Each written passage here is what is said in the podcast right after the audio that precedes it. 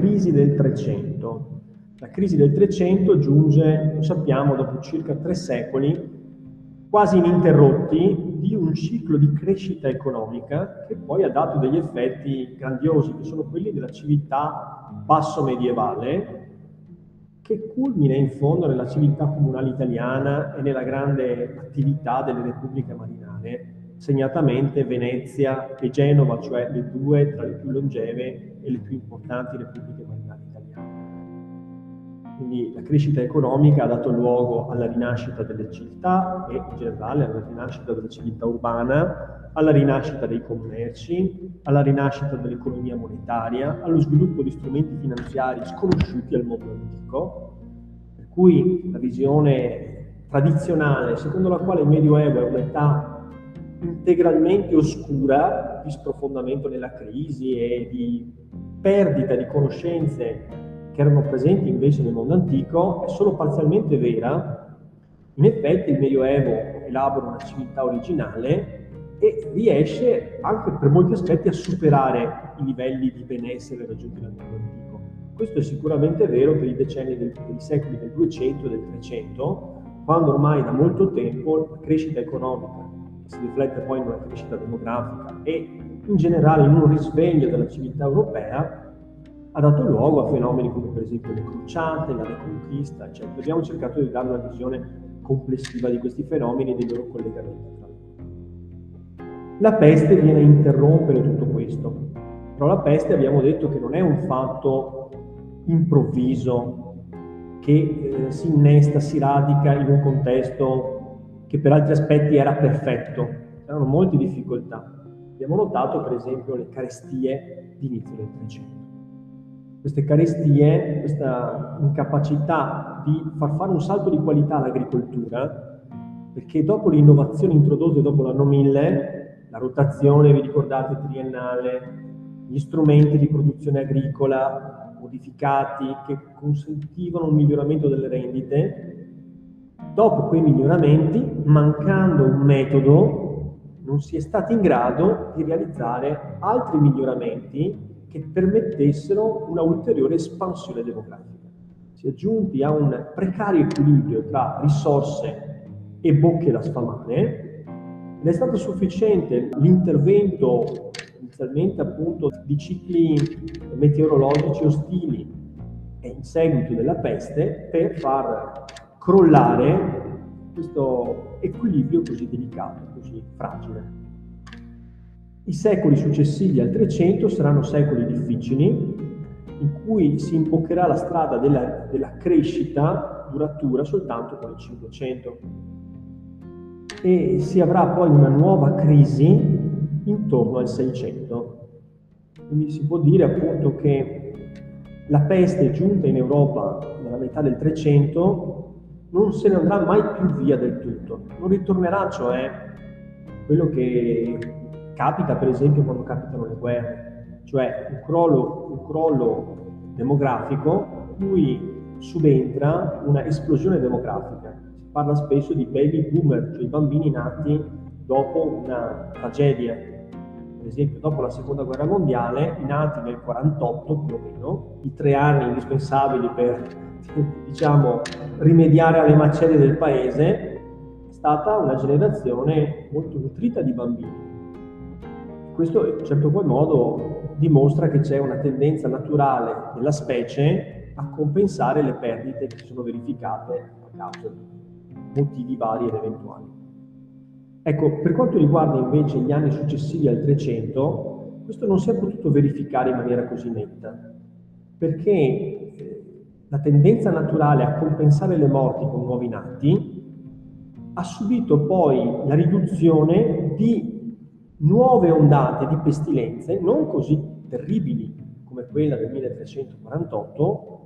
Uso questa data simbolica perché rappresenta appunto il passaggio nel cuore dell'Italia, il 48, a Firenze. Sappiamo che poi l'epidemia si è estesa dal 46 al 51 all'incirca, a seconda della posizione e eh, a ondate regolari quasi ogni generazione è stata tosata da un nuovo passaggio di una pestilenza.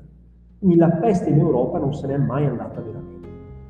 è soltanto, eh, diciamo, dopo il 600 che la peste progressivamente ha ridotto la sua capacità di incidere sulla popolazione. Quindi ogni nuova generazione cercava di aumentare il numero degli abitanti e però poi una frazione di questi sapeva che sarebbe stata bloccata da una nuova ondata di peste. Questo è stato un motivo anche della più lenta ricrescita, no? dell'incapacità di compensare immediatamente. Ci sono voluti secoli perché l'Europa tornasse ai valori pre-crisi e potesse superare. Poi nel 600 un'altra grave crisi che però è correlata a una grande guerra europea che è la guerra di Trent'anni. Ne parleremo. Dante non ha potuto incrociare la pestilenza perché è morto nel 1321, quindi è morto prima. E lui vive nell'età più fulgida dei comuni, verso appunto quella data cominciano i primi segni di difficoltà e poi nel 48 c'è la peste fiorentina. Petrarca invece attraversa tutto il 300, dal 1304 al 1374. Diciamo che la peste lo coinvolge direttamente perché la amata Laura muore di peste. La, perché la peste è per l'epoca una vera e propria pandemia, considerando che gli orizzonti del mondo europeo sono orizzonti limitati al continente europeo, al bacino del Mediterraneo. E tutta quest'area viene invasa con una specie di onda di fuoco che incenerisce tutto. Ecco, la capacità distruttiva della peste, voi l'avete intesa nelle sue reali proporzioni, cioè stiamo parlando di un terzo della popolazione europea. Un terzo della popolazione è qualcosa di inimmaginabile e non certamente paragonabile all'attuale pandemia che stiamo vivendo, che ha fatto un certo numero di vittime in Italia, si parla di 70.000, credo, 80, forse 80.000 vittime, però, insomma, si calcola che circa l'1% della popolazione italiana muoia di cause naturali ogni anno, quindi 60 milioni, 600 mila persone muoiono comunque, stiamo parlando di un 10% del 10% che, dell'1% che normalmente muore di naturali. Quindi a pensare invece il tracollo di un terzo delle persone. C'erano intere famiglie che venivano falcidiate. La Pax Mongolica è eh, lo strumento attraverso il quale si apre la via della seta. La via della seta è una via che non è stata inventata dagli uomini del Medioevo, ma che esisteva già nell'età romana. Però sappiamo anche che nel mondo antico nessun imperatore romano, pur conoscendo l'esistenza di una fiorente civiltà nell'estremo oriente, ha mai potuto, non dico andare lui personalmente, ma mandare dei propri emissari, almeno non ne abbiamo notizia, di romani che siano partiti dall'impero romano e che sono giunti fino in Estremo Oriente, portando indietro la notizia dell'esistenza di questo. Ciò nonostante sappiamo che gli imperatori romani si rivestivano di seta, cioè di abiti di seta color di porpora. Quindi significa che la via era già aperta, ma era suddivisa in tanti tronconi. Quindi arrivavano questi, questi materiali questi tessuti attraverso l'intermediazione di diversi popoli, attraverso una via carovaniera che vedeva il concorso di diverse popolazioni. Qual è l'elemento nuovo dell'età medievale? È la grande unificazione che finisce per creare un unico grande impero dalle, dal mare cinese, dal Mar Giallo, fino al Mar Mediterraneo. Anche se l'impero mongolico non fu mai veramente unitario per le per l'estensione sterminata in un'epoca in cui i collegamenti giocoforza richiedevano settimane, mesi, addirittura anni di percorrenza. Ciò nonostante, i canati mongoli, che cercarono di coordinare la propria attività, riuscirono a garantire una relativa tranquillità e un servizio di, di sicurezza, di polizia, che permetteva a mercanti europei di partire dall'Europa per arrivare in relativa sicurezza fino all'estremo oriente. E il guadagno che si poteva ottenere attraverso questo, questo salto di passaggi intermedi era grande, per cui molti, sacrificando la propria vita, partivano per viaggi molto rischiosi, ma la posta in gioco era molto interessante.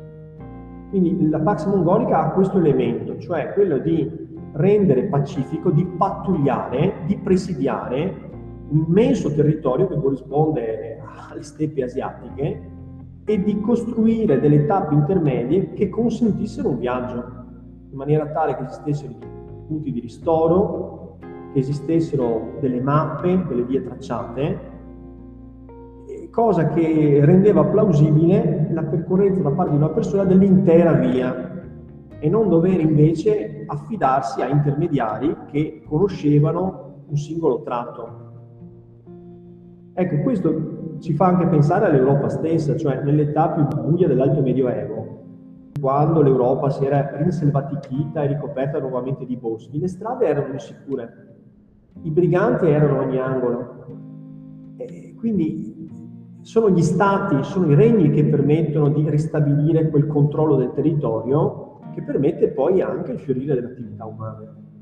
Quindi in questo senso la Pax Mongolica, cioè un, un impero molto vasto, organizzato, che consente di costruire quelle infrastrutture, come per esempio punti di ristoro, punti per poter dormire, sterminare o comunque limitare l'intervento di bande, di predoni, in maniera tale che la via fosse effettivamente percorribile per una ristretta quantità di persone certamente. A persone determinate potevano arrivare in Oriente. Marco Polo è stato uno, ma voglio farvi capire che non è stato l'unico.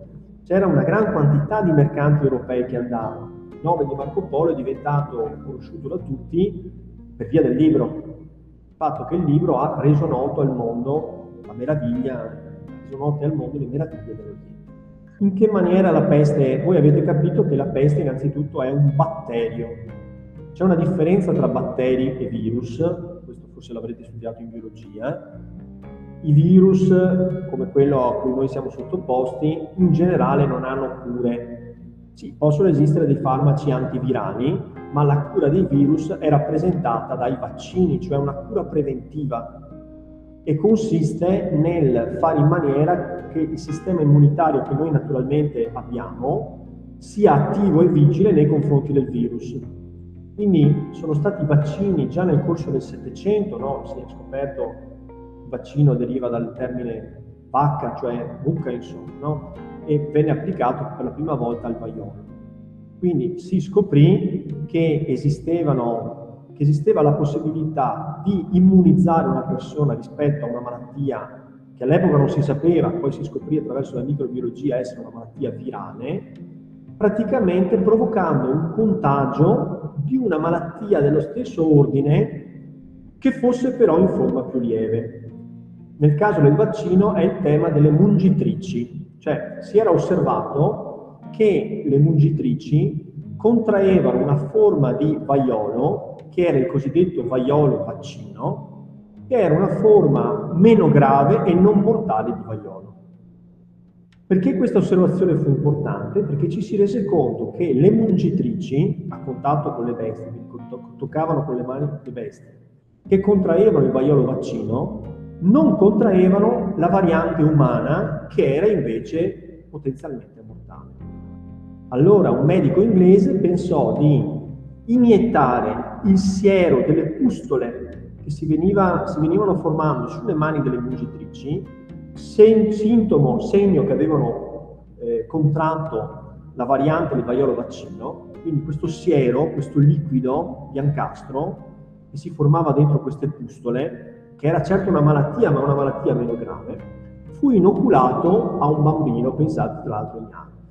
Quindi questo povero bambino sviluppò naturalmente i sintomi del vaiolo vaccino, ma non contrasse la variante umana del vaiolo. Da quel momento in poi i vaccini sono stati sempre più perfezionati, sono diventati un presidio medico-sanitario fondamentale che ha protetto milioni e milioni di persone, si è arrivati al punto che alcune malattie non esistono più.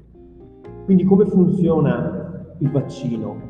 Funziona così, inoculando la malattia in una forma che sia depotenziata. Di solito i vaccini inoculano segmenti di virus o un virus indebolito in maniera che dopo l'iniezione noi non sviluppiamo sintomi oppure sviluppiamo dei sintomi molto blandi, una febbriciatola, eccetera. Pensate per esempio alle vaccinazioni dei bambini, proprio quando sono piccolissimi. A volte fanno il vaccino e viene anche una bella febbre, io ho vaccinato i miei figli e a seconda della, della costituzione di ciascuno mi ricordo, adesso non mi ricordo più quale dei tre, ma hanno fatto anche 39 di febbre, insomma. Però dopo un paio di giorni passa tutto o addirittura in un giorno soltanto. Come mai sviluppano la febbre? Perché il vaccino è l'inoculazione di una malattia in una forma che consente al sistema immunitario di imparare a combattere il virus. Per cui a un successivo incontro del virus il sistema immunitario è in grado di distruggerlo prima che si replichi facendo danni. E questo è il funzionamento del vaccino. Mentre i batteri è tutta un'altra storia. I batteri sono microorganismi, mentre i virus non sono microorganismi, sono corpuscoli di informazione che entrano dentro le cellule e producono un, un malfunzionamento insomma, delle cellule stesse. Quindi nel caso dei virus la soluzione è preventiva, il vaccino. Quando hai contratto il virus, come per esempio, non lo so, il rinovirus, che è il virus del raffreddore, prendi l'aspirina, però vabbè, l'aspirina potrà alleviare i sintomi, ma non cura l'infezione da rinovirus. Ci possono essere alcuni farmaci antivirali, però sono molto limitati. Il virus si fa fatica a controllare. L'unica forma è vaccinarsi. Nel caso invece dei batteri, l'età vera e propria degli antibiotici è stata a partire dagli anni 40, 30, 40, ma il vero antibiotico di massa dopo la seconda guerra mondiale. Noi siamo le prime tre generazioni, ecco, che facciamo uso degli antibiotici, che significa che non, non esistono più malattie gravissime. Provate a pensare quante volte avrete preso l'antibiotico, penso parecchie. Senza antibiotico c'è soltanto il sistema immunitario nostro. E una, una banale raffreddore può facilmente degenerare in polmonite e portare a morte un bambino. Infatti, il salto di qualità anche demografico che abbiamo vissuto è legato proprio a questi aspetti. Quindi la peste era un batterio, era un batterio che faceva una strana strada, perché il batterio era ospitato dai ratti, che ne erano il vettore portatori sani. E attraverso le pulci dei ratti, in una società che lo sappiamo non conosceva particolarmente l'igiene, le pulci appunto prelevavano il sangue, pungevano poi o gli animali domestici o l'uomo e a quel punto la peste eh, veniva contratta anche dalla, dall'essere umano. A quel punto si poteva anche diffondere tra, tra si era capito che la peste fosse legata al proliferare dei ratti. Le spiegazioni della peste sono state moltissime, diverse, dal, dall'influsso degli astri a punizioni divine. Sì, c'era stata anche, lo sappiamo, la Repubblica Serenissima che commerciava con tutto il mondo, ha inventato la quarantena, quindi si era capito che, che limitare i contatti significava appunto contrastare l'avanzata del contagio.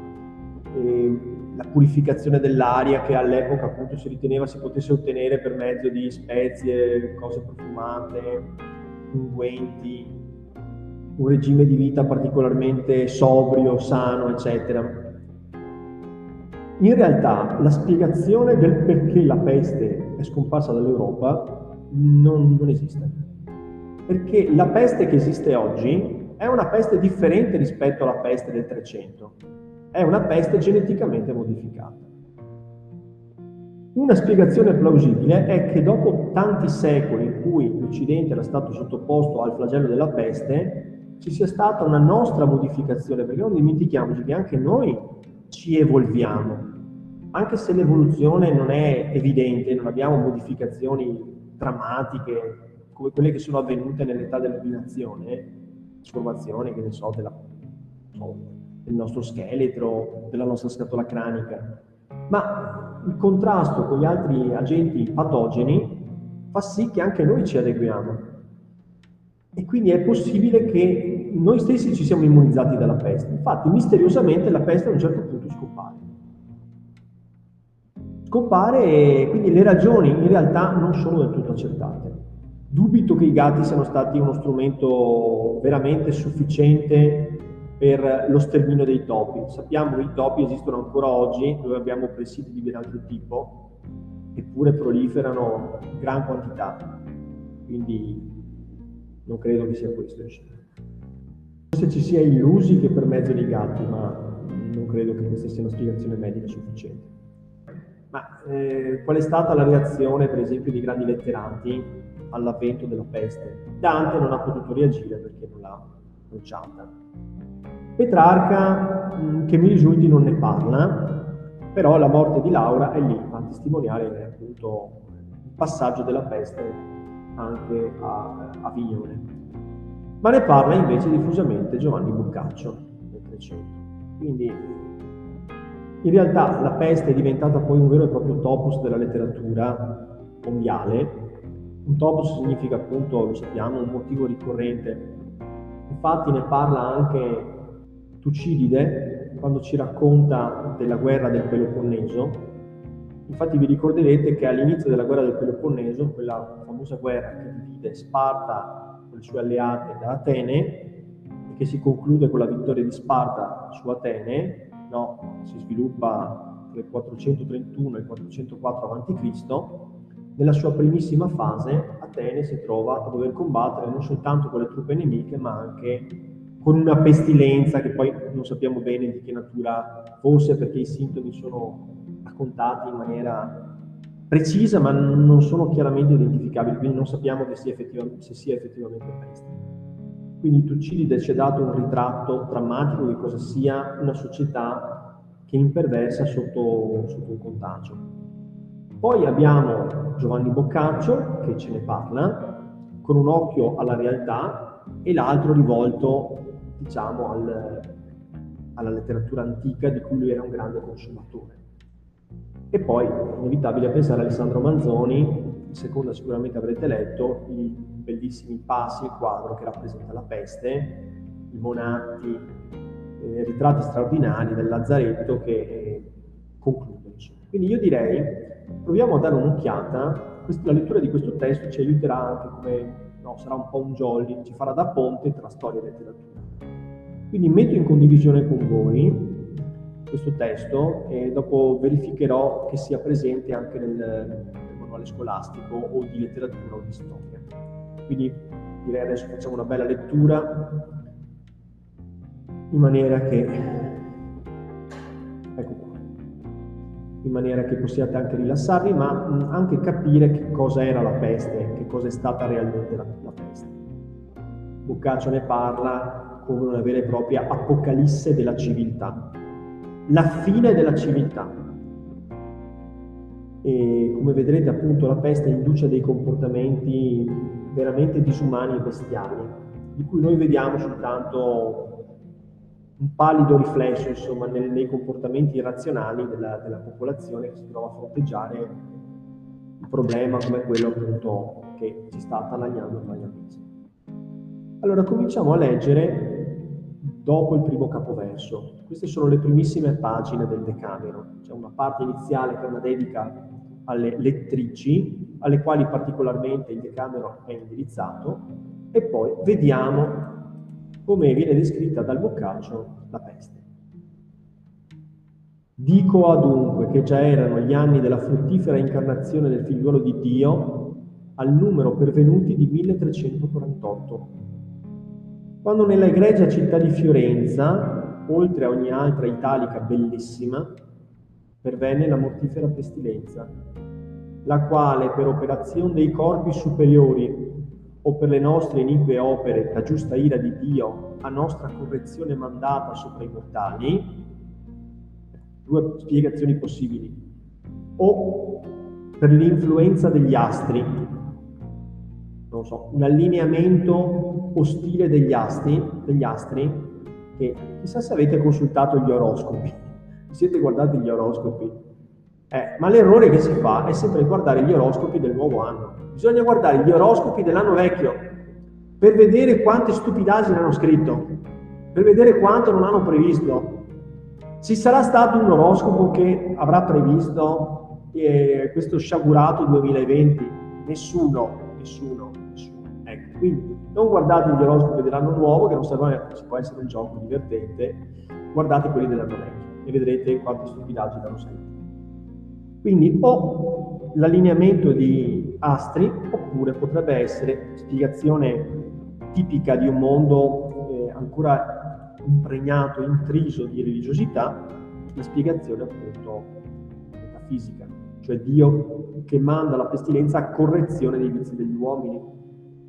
E certo i vizi perché il 300 era un'epoca che era molto cambiata dall'alto medioevo. Le persone pensavano ad arricchirsi, si circondavano di cose belle, e avevano un atteggiamento sempre più dinamico. Pensate alle parole di Dante, quanta invidia, quanta superbia, quanta avarizia. È tipico di un mondo che va organizzandosi secondo, intorno ai valori borghesi. Andiamo avanti.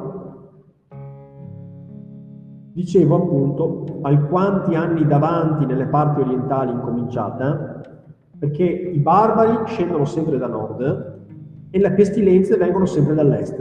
Fateci caso, eh, lo dico così ironicamente parlando, ma in generale i barbari calano dal nord e la peste viene sempre da, da, dall'estremo oriente. Quelle di innumerabile quantità di viventi avendo private, senza ristare di un luogo in un altro continuandosi, si muoveva, si spostava continuamente, verso l'Occidente miserabilmente si era ampliata. E in quella non valendo alcun senno né umano provvedimento, per lo quale fu da molte immondizie purgata la città di ufficiali sopraciordinati, vedete, si era capito che la sporcizia poteva entrarci e si era cercato di, effettivamente noi oggi sappiamo, le pulci, le pulci dei ratti, i ratti sono numerosi, le pulci ancora di più. E quindi cercare di purgare della sporcizia, ma non fu sufficiente. Una volta portato a un certo livello il contagio si, si ferma con difficoltà, bisogna isolare le persone. Ancora oggi, vedete, con tutti gli strumenti che abbiamo, non riusciamo a controllare o facciamo molte difficoltà.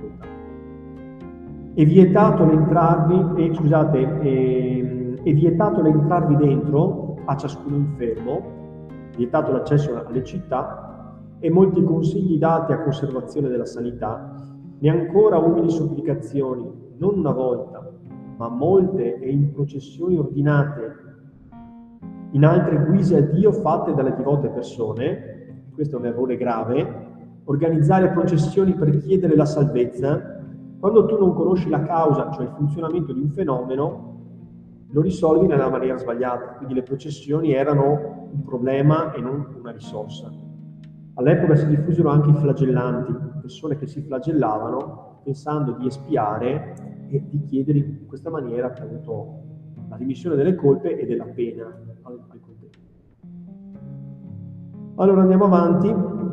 In altre guise a Dio fatte dalle divote persone, quasi nel principio della primavera dell'anno predetto, orribilmente cominciò i suoi dolorosi effetti e in miracolosa maniera a dimostrare. E non come in Oriente aveva fatto, dove a chiunque usciva il sangue del naso era manifesto segno di inevitabile morte, ma nascevano nel cominciamento di essa ai maschi e alle femmine parimente o nelle anguinaia, va bene? Quindi diciamo nell'inguine o sotto le vitella, cioè sotto l'ascella, certe enfiature, rigonfiamenti, delle quali alcune crescevano come una comunal mela, dei rigonfiamenti grossi come una mela, sono appunto i linfonodi che si ingrossano. Altre come un uomo, e alcune più e alcune altre meno, le quali i volgari nominavano gavaccioli, sono i bubboni, e dalle due parti del corpo predette, infra breve spazio, cominciò il già detto gavacciolo mortifero, indifferentemente in ogni parte di quello a nascere e a venire. Cioè, inizialmente nascevano in certi punti precisi, sotto le ascelle o nell'inguine, e poi successivamente si diffondevano tutto il corpo. E da questo appresso si incominciò la qualità della predetta infermità a permutare in macchie nere o livide, le quali nelle braccia o per le cosce o in ciascuna altra parte del corpo apparivano a molti, a cui grandi e rade e a cui minute e spesse. Quindi sono, eh, sono i segnali della necrosi dei tessuti. Quindi arriva la cancrena, cioè praticamente la carne imputridisce sulla persona ancora viva. E come il gavacciolo primieramente era stato e ancora era certissimo indizio di futura morte, così erano queste a ciascuno a cui veniva. E se ti venivano i gavaccioli, cioè i buboni, oppure queste macchie nere, allora setticemica, no? vi ricordate la terza variante, allora eri sicuro di morire. A cura delle quali infermità né consiglio di medico né virtù di medicina alcuna pareva che valesse o facesse profitto.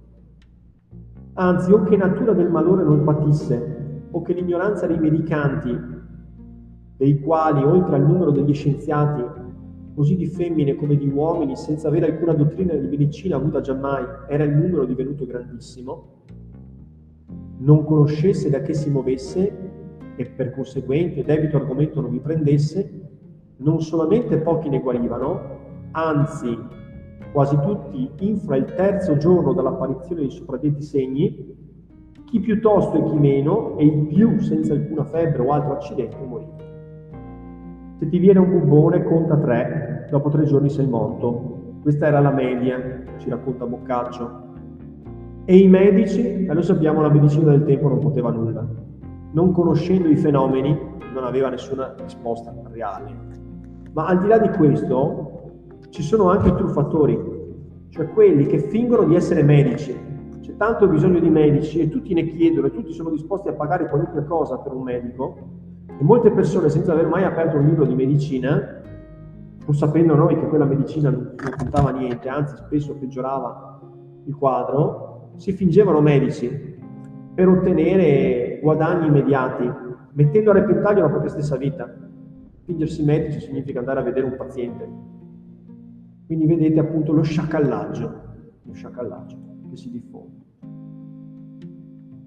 E fu questa pestilenza di maggior forza, perciò che essa dagli infermi di quella per lo comunicare insieme s'avventava ai sani, non altrimenti che faccia il fuoco alle cose secche o unte, quando molto gli sono avvicinate. Ragazzi, sono le 42, mi dovrei fermare. Voi sareste d'accordo se io continuassi a, a, completare il brano e poi vi darei comunque lo stesso tempo nel passaggio della prima e seconda ora? Siete d'accordo? Ok, allora. Certo. Sì, sì, va bene. Bene, prof. Vado avanti, quindi si diffonde velocissimamente, come si diffonde il fuoco quando c'è la legnetta secca e addirittura unta, per cui prende ancora, si accende ancora più velocemente. E più avanti ancora ebbe di male, che non solamente il parlare e l'usare con gli infermi, cioè frequentarli, dava ai sani infermità occasione di comune morte, ma ancora il toccare i panni o qualunque altra cosa da quegli infermi stata tocca o adoperata pareva seco cioè con sé, quella totale infermità nel toccatore trasportare. Certo è chiaro, perché se nell'abito c'è una pulce e ti punge, prendi anche tu il morbo, è evidente, no? Mer- meravigliosa cosa è udire quello che io devo dire, meravigliosa nel senso di tremenda, insomma, il che se dagli occhi di molti dei miei non fosse stato veduto, Boccaccio perse suo padre, appena che io ardissi di crederlo, non che di scriverlo, quantunque da fede degna udito l'avessi, cioè non ci crederei neanch'io, ma l'ho visto. Dico che di tanta efficacia fu la qualità della pestilenza narrata nello appiccicarsi, nell'appiccarsi da uno a un altro, che non solamente l'uomo all'uomo, ma questo, che è molto più, assai volte visibilmente fece, cioè che la cosa dell'uomo infermo stato o morto di tale infermità tocca da un altro animale fuori della specie umana non solamente della infermità il contaminasse, ma quello in fra brevissimo spazio uccidesse. Cioè a quanto pare la peste contagiava anche le bestie, anche gli animali che morivano di peste. Mentre noi vediamo che so, i nostri animali domestici non sono eh, toccati insomma, da questa, questa malattia che stiamo affrontando. Mm, di che gli occhi miei, siccome poco davanti è detto, presero tra le altre volte un di così fatta esperienza, che essendo gli stracci di un povero uomo da tale infermità morto citati nella via pubblica, e avvenendosi a essi due porci, e quegli secondo il loro costume, prima molto col grifo e poi coi denti presigli e scossigli alle guance, in piccola ora appresso, dopo alcun avvolgimento, come se veleno avesse preso, a Menduni, sopra gli mal tirati stracci, morti cadde la terra. Tanto prendiamo atto che per una via cittadina possono tranquillamente trovarsi stracci di una persona morta e due maiali che cascano tranquillamente nelle vie di una città. E questa è la città medievale. I due maiali muoiono per aver toccato gli stracci di una persona. Dalle quali cose, da assai altre a queste somiglianti, o maggiori nacquero diverse paure e immaginazioni in quegli, vivi che rimanevano, in quelli che rimanevano vivi, e tutti quasi un fine tiravano assai crudele, cioè era di schifare e di fuggire gli infermi e le loro cose. Cioè dall'osservare quanto facile era prendere questo contagio, nacquero dei comportamenti che avevano tutti una stessa finalità, cioè quella di evitare il più possibile di incontrare le altre persone. E sembrerebbe una cosa assolutamente comprensibile, anche noi cerchiamo di limitare il contatto con gli altri.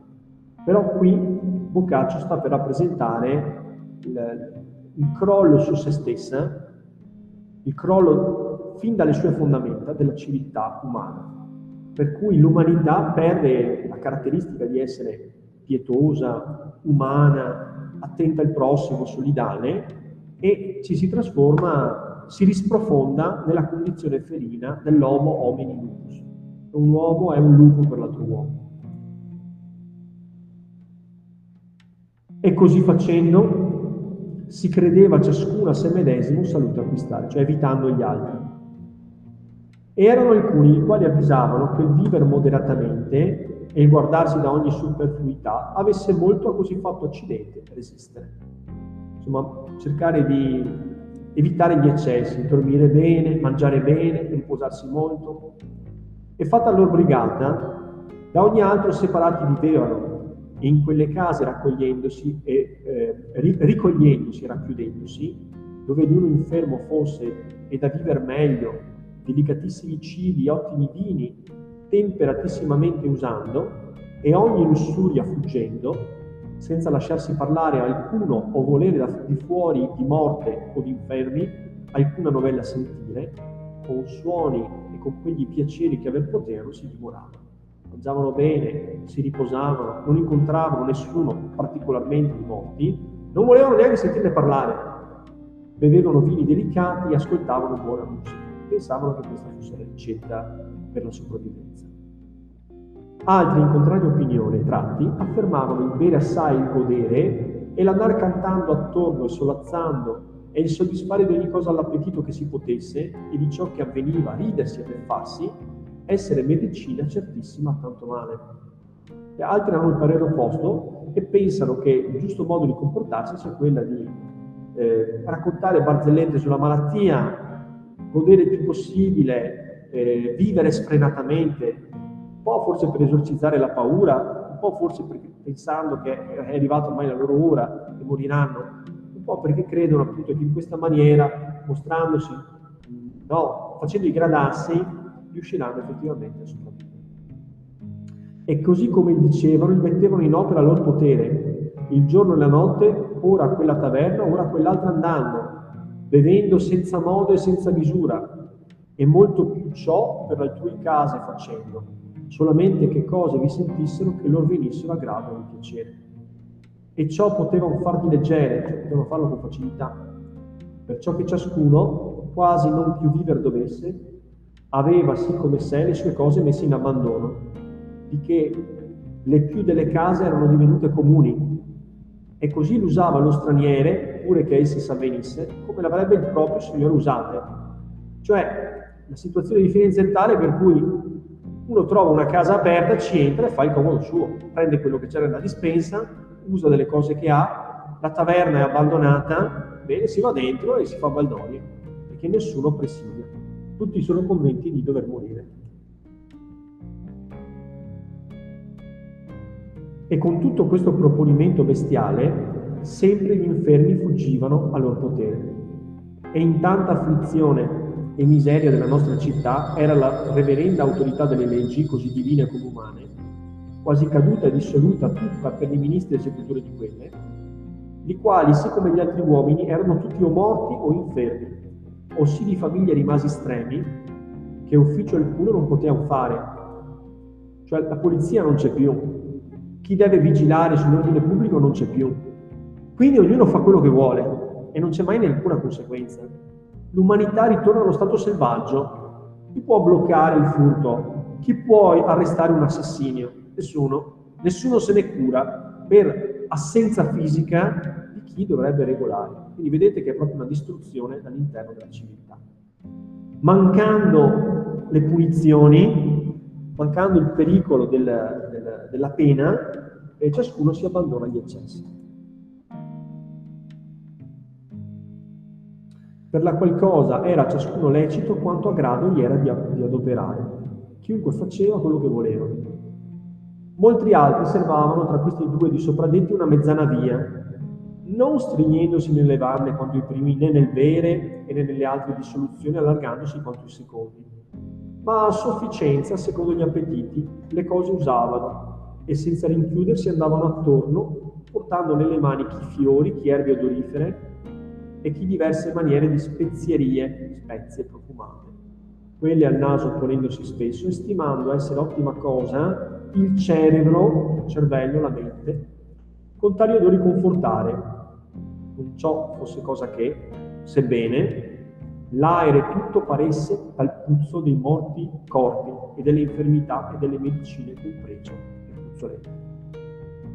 Alcuni erano nel più crudel sentimento, come che per avventura più fosse sicuro, dicendo di un'altra medicina essere contro le pestilenze migliore né così buona come il fuggir loro davanti. E da questo argomento mossi, non curando di alcuna cosa se non di sé, assai uomini e donne abbandonarono la propria città, le proprie case, i loro luoghi e i loro parenti e le loro cose, e cercarono l'altrui, o almeno il loro contado, quasi l'ira di Dio a punire le iniquità degli uomini con quella pestilenza, non dove fossero procedesse, ma solamente a coloro opprimere i quali dentro la mura della loro città si trovassero, commosse intendesse o quasi avvisando una persona in quella dover rimanere e la sua ultima ora essere venuta. Insomma, alcuni cercano di andare in giro con dei fiori, con delle spezie profumate, altri invece decidono di abbandonare tutto e ritirarsi altrove dove non è ancora arrivato il contagio, oppure in campagna. Come se, commenta malamente Boccaccio, se si dovesse trattare veramente di una punizione divina, Dio non fosse in grado di colpirli dovunque si trovassero e non soltanto in città. Quindi interi palazzi abbandonati dove le persone che rimangono in città o perché non hanno mezzi o perché non credono a questa soluzione possono fare il comodo loro distruggendo, rapinando. Sono arrivato così. E come, questi, eh, e come che questi così variamente opinanti non morissero tutti, non perciò tutti campavano, anzi infermandone di ciascuna molti in ogni luogo, avendo essi stessi, quando sani erano, esempio dato a coloro che sani rimanevano, quasi abbandonati per tutto l'appieno. Per cui il boccaggio stigmatizza l'egoismo di queste persone, che abbandonano tutto a tutti. In città è un disastro, c'è bisogno di persone che aiutino gli infermi, gli ammalati, che li soccorrano, che portino loro un bicchiere d'acqua, perché questi si trovano a letto e non possono muoversi. Ebbene, queste persone che sono sane hanno dimenticato l'umanità, si allontanano da tutto e da tutti, hanno abbandonato i loro parenti, i loro congiunti, i loro familiari, i loro vicini di casa, si sono ritirati altrove, hanno dato prova del loro egoismo. Ebbene, quando toccherà a loro, in qualunque luogo si troveranno, non potranno chiedere un aiuto perché loro per primi non l'hanno dato.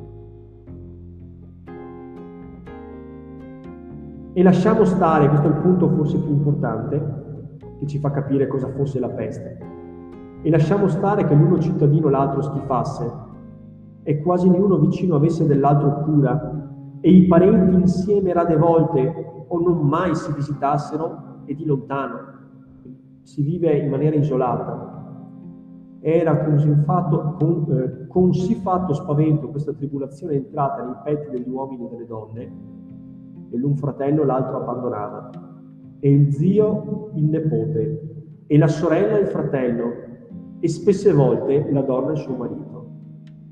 E che maggior cosa è e quasi non credibile, i padri e le madri, i figliuoli, quasi loro non fossero, di visitare e di servire schifavano. Capito? Questa è la peste. La peste è non soltanto che i cittadini si guardano un po' come ci guardiamo noi quando uno si toglie la mascherina, come un potenziale vettore di contagio, ma addirittura tra congiunti, addirittura il padre e la madre abbandonano il figlio che abbia i primi sintomi della peste a se stesso e si rifiutano di curarlo, di stargli vicino e di aiutarlo in quelle ultime ore che avrà di vita. Si rifiutano. Quindi veramente, insomma, ecco una situazione di totale bestialità. Per la qual cosa, a coloro dei quali era la moltitudine inestimabile, e maschi e femmine che infermavano, di un altro sussidio rimase che o la carità degli amici, e di questi fu pochi, o l'avarizia dei serventi, i quali da grossi salari e sconvenevoli tratti serviano, quantunque per tutto ciò molti non fossero divenuti. E quelli cotanti erano uomini o femmine di grosso ingegno, e il più di tali servigi non usati, li quali quasi di un'altra cosa serviano, di porgere alcune cose dagli infermi addomandate, o di riguardare quando morivano, e servendo in tal servigio, sé molte volte il guadagno. Insomma, i figli sono abbandonati dai genitori, i mariti dalle mogli e ci si trovava soli. E per avere il conforto di avere una persona vicina nel momento della morte si era disponibile a dare qualunque cifra. E si trovavano persone grossolane, violente, volgari, che erano disponibili a rischiare la propria vita, ma erano poche e si mettevano appunto a disposizione dell'ammalato per servirlo, magari semplicemente per dargli un bicchiere d'acqua. Questa era la situazione. Ecco, mi fermo qui con la lettura della descrizione della peste per farvi capire che cosa sia insomma affrontare una vera pestilenza e per sottolineare anche un, anche un aspetto, che alcuni di questi comportamenti in forma estremamente mitigata si sono già verificati, li abbiamo visti verificarsi nel corso di questa eh, pandemia. E non dobbiamo dubitare che se la pandemia dovesse prendere questa gravità, la situazione si ripresenterebbe in maniera del tutto identica. Che la cultura, l'educazione, la pietà sono apprendimenti superficiali. Di fronte al rischio del contagio, di fronte alla moria, ritorna la natura ferina umana che ci porta a comportarsi in maniera del tutto bestiale.